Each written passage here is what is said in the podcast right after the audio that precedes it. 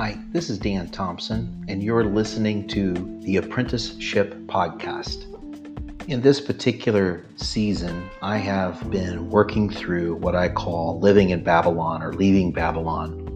And it's about the American church, the American conservative church especially, and what the Lord is doing in, in regards to um, our idolatry, our rebellion from God, and the things that He needs to do. So, part of it is this spiritual place that we're going to be taken. Babylon is what I call it. And for us to learn why have we gone there? And then what do we do while we're there? And so, I, what I want to focus on in these next few episodes is where do we go from here? And basically, I am looking at spiritual rhythms in our lives or the liturgy of our life and the life of the church. I believe liturgy is a good way to go forward. How that carries forward is different for different churches, but it's necessary. And then also to look at the historic black church and other ethnic witnesses because they have been marginalized in a culture that doesn't want them, but they have still focused on worshiping Jesus. And again, I say that not as something that is perfection, but something that we can learn from.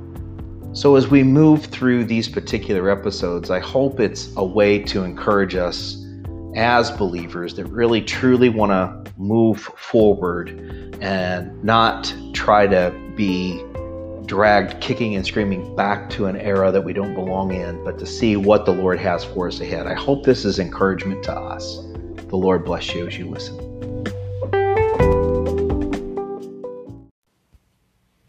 Hi, this is Dan Thompson. Welcome to the Apprenticeship Podcast. I have been walking through some of the things that I believe are keys to the way forward for the church as we think about for especially the white conservative church the issues that are leading us into Babylon, but then how to live in spiritual Babylon.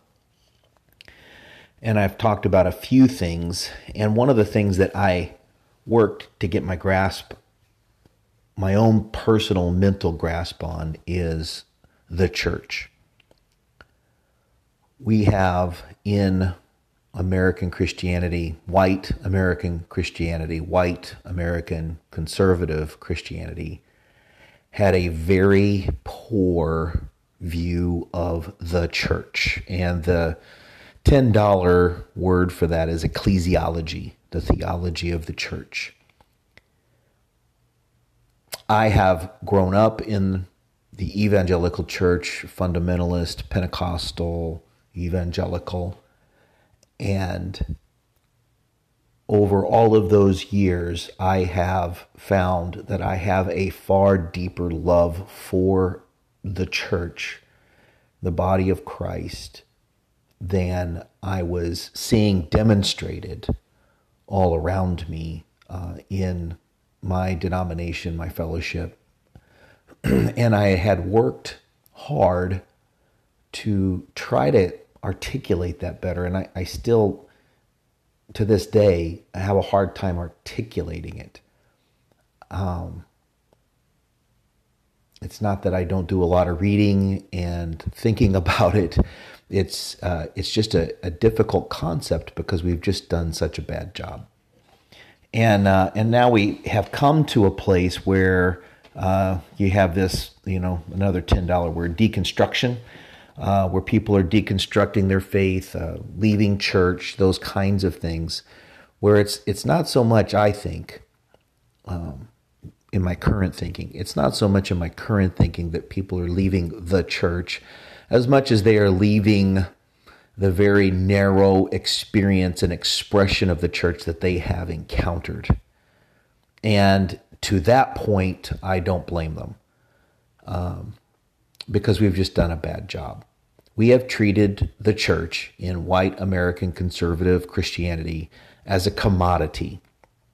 It is a place where we try to draw people in so that they have some experience that we would say would be with God, quote, air quotes there, with God, that will keep them there and it is about the experience that person has so that they keep coming back. Ultimately, we would say in American evangelical Christianity, it is to grow in Christ when if we would somehow pull the curtain back from that and step back, realize it is more about feeding our programs, our ministries, our teaching, our worship style, all of that. And outside of that, there's just not that much that we have as a view of the church. And um, I want to walk through very briefly some notes I've just taken for myself as I walk through Ephesians. Um, previous episode, I talked about the, the, love I have for the scripture and how that became alive to me. And um, so, actually, as I was doing that podcast and forming that podcast, there was this new hunger that arose right before that where I felt the leading of the Spirit to say, spend some time just going deep again. So I've I've been in Galatians and now I'm in Ephesians and then I'll go to Philippians and Colossians, four small letters of Paul that uh, that have a, a place where the Spirit just wants me to be to learn right now. And in Ephesians, which is a significant letter of Paul in my life, um, I come again to these places that are um, just little notes that Paul makes that just jump out at me. And so in chapter 3 in Ephesians and in verse 7, Paul says this Of this gospel I was made a minister according to the gift of God's grace, which was given me by the working of his power. To me, though I am the very least of all saints, this grace was given to preach to the Gentiles the unsearchable riches of Christ, and to bring to light for everyone what is the plan of the mystery for ages in God who created all things. Then in verse 10, so that through the church, the manifold wisdom of God might now be made known to the rulers and authorities in the heavenly places this was according to the eternal purpose that he has realized in Christ Jesus our Lord, in whom we have boldness and access with confidence through our faith in him. So I ask you not to lose heart over what I am suffering for you, which is for your glory. That was Ephesians chapter 3, verses 7 through 13. And there's another place earlier on in his letter where he talks about some things that were given over to the church. And those little places send something inside of my spirit leaping because I, I every time I go, Paul sees a vision of something that we just have missed in the in the Western evangelical church, white evangelical church. Um, because, for instance, we keep going over all of this. What is the purpose of the church? And then we make a list. It's like we list our goals. And in my particular denomination that I had grown up in, there was there was a time where that got to be such a contentious thing um, over what was our purpose because we don't want we we, we wanted to to slice and dice. So our purpose was evangelism, and our purpose was world missions, and our purpose was uh, worship. But then uh, to add in this issue of justice and aid to the poor and looking out for the margins of the world, the margins of our culture and things, that became a contentious issue because that's the social gospel. And uh, and it was like we were we were slicing and dicing, and and that's what we do. We say the purpose of the church is this and the purpose of the church is that. And we go into our little mission statement mode, like the church is a business organization. And Paul doesn't treat the church that way. What Paul is demonstrating is the church isn't about doing something. It is not about doing worship or doing evangelism or doing humanitarian aid. It is about what we are to be, and that is we are to be a display of God's manifold wisdom. And this is where I, just I'm just going to share some notes that I've just jotted down, jotted down. But uh, this brings God glory. That when we are a display of the manifold wisdom of God, that brings God's glory, and that and that is the goal of worship.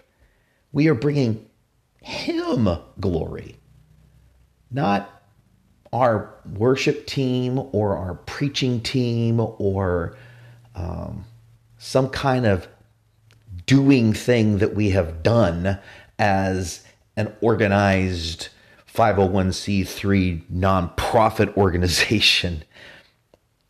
It's that we are being a display of God's manifold wisdom.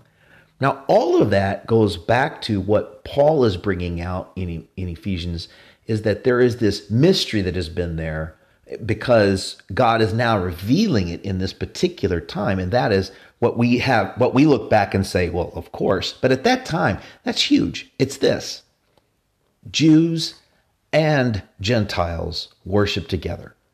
It is not this dividing wall of here are the Jews and here's everyone else. It's that God has taken down that dividing wall and created one new humanity, and that is in Christ. That is not a white Jesus Christianity, it is a God kingdom Jesus Christianity.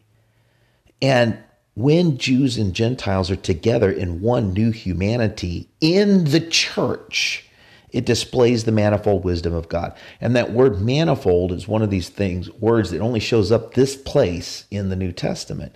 And it just means wide variety or richly ornamented.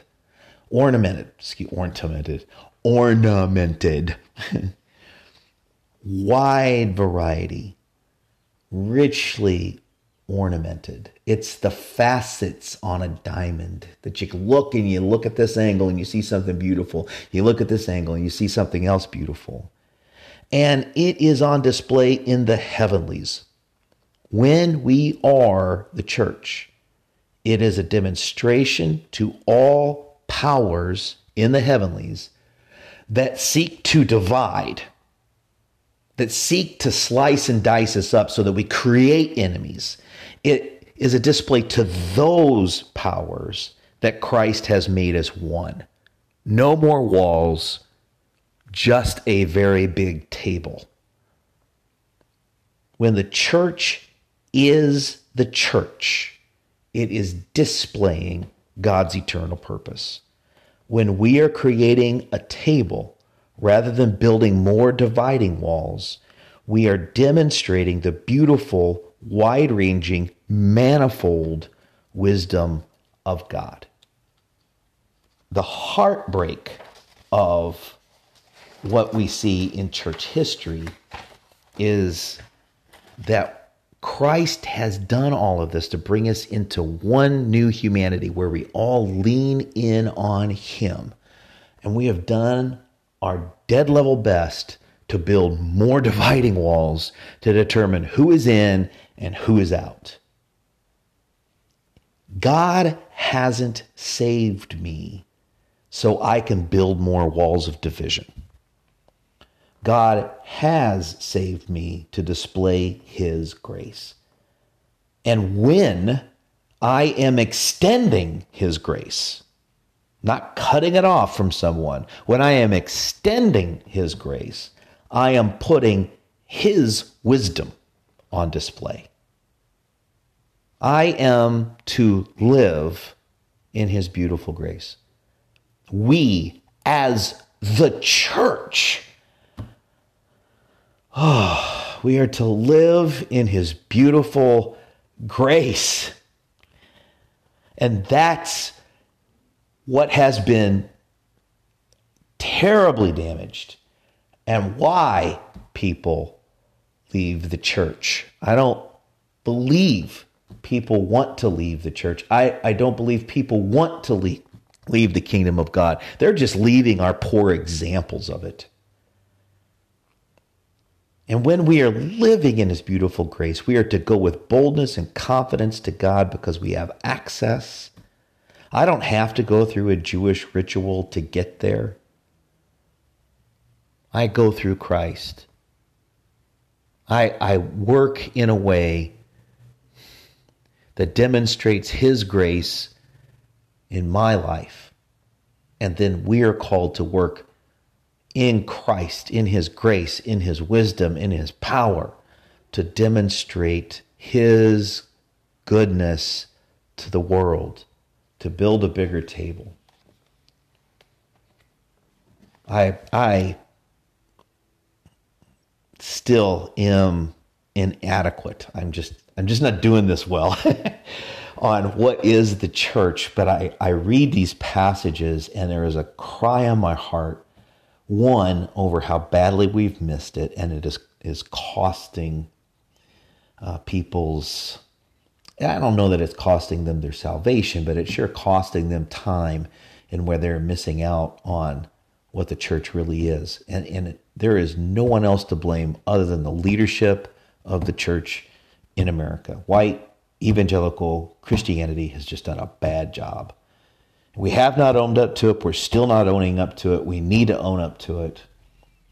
But it is my heart's cry that uh, we get back to reading these passages like what I see here in Ephesians, and our heart just leaps and it says, Lord, help me to create that place where there is a great big table and it's a feast and everybody can be there. And all I am about is demonstrating the manifold wisdom of God, that His grace is great and it has been extended to me. So all I want to do is extend it to others as much as I possibly can to show a beautiful, magnificent Savior and not one who is mean, not one who is divisive, not one who is wanting human power, but one who is gracious and beautiful and wants us all at the table. That's the beautiful picture of the church that we need to have. I have stumbled and bumbled through this, and I'll continue to stumble and bumble. I understand that. So if you would extend grace to me as I try to communicate this, there's a beautiful work that Christ wants to do, this rhythm that we need to have. And as we go into a spiritual Babylon as exiles, uh, I. Um, I pray that uh, one of those key pieces of that rhythm that we need to have there will be the church, the church, the church, the beautiful, magnificent body of Christ. May that be part of our rhythm as we we work together to recapture that beautiful vision that Christ has and the vision that Paul saw. Thanks for listening. You can find more at Apprentice2Jesus.com. Apprentice, the number two, Jesus.com. That's where I blog on a regular basis and give some of my thoughts about what's going on in my life and around uh, the world and in our culture as I study Scripture. The Lord bless you.